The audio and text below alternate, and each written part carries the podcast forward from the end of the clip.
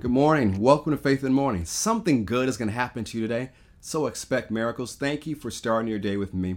Faith in the Morning exists to help you start your day with faith and encouragement. However, you're watching, I'm so glad that you're watching and tuning in. Whether you're listening on Apple Podcasts or Spotify or watching on Faith Plus, Faith Plus On Demand, watching the live stream on Facebook, YouTube, or Twitter, I'm so glad that you're watching and that you're connected. One of the things we're doing right now on Faith in the Morning, we're sharing highlights from my new book, No Longer Mere Mortals Seven Secrets of Living the Supernatural Life. Thank you for all those who've purchased your copy and ordered your copy. Thank you for your support. If you haven't gotten your copy, you can get it at SC sccga.com, Amazon, Books a Million, Barnes & Noble, Target, Walmart, wherever books are sold. So I want to share a little bit more from you from the book today. We've been talking about over the last couple weeks the power of hunger, and we earlier this week we talked about the connection between hunger and waiting. So I want to read this to you.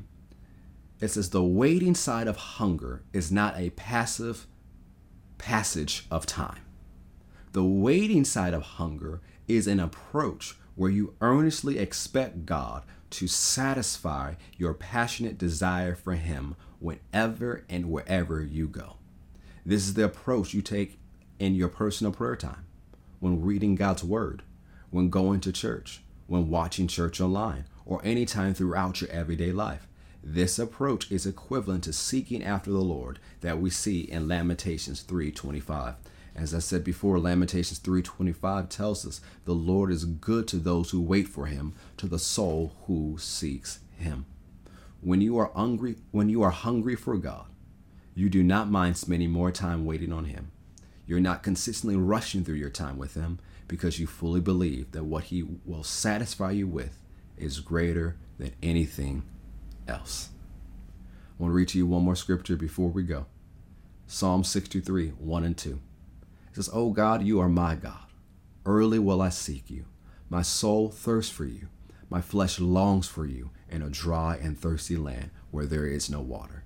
So I've looked for you in the sanctuary to see your power and your glory. God has more for you today. So don't rush through your time in the Word. Don't rush through your time of prayer. Don't rush through going to church and being at church. So, well, I can't wait to get out and go to lunch. No, He has more for you today press in, be willing to wait, be willing to experience Him, and guess what? Something good will happen to you. Hunger that calls you to wait in God's presence, to spend more time with Him, will propel you further down the supernatural path that God has for you. Remember, as we said before, the adventure flowing with the Spirit begins at the crossroads of hunger and reverence Hunger causes you to rearrange your priorities so that you can experience what God has for you. To the level you are hungry, to the level you are thirsty, is to the level you'll be filled. You'll be fed and satisfied based off the level of your hunger. Or as we can say it, how bad do you want it?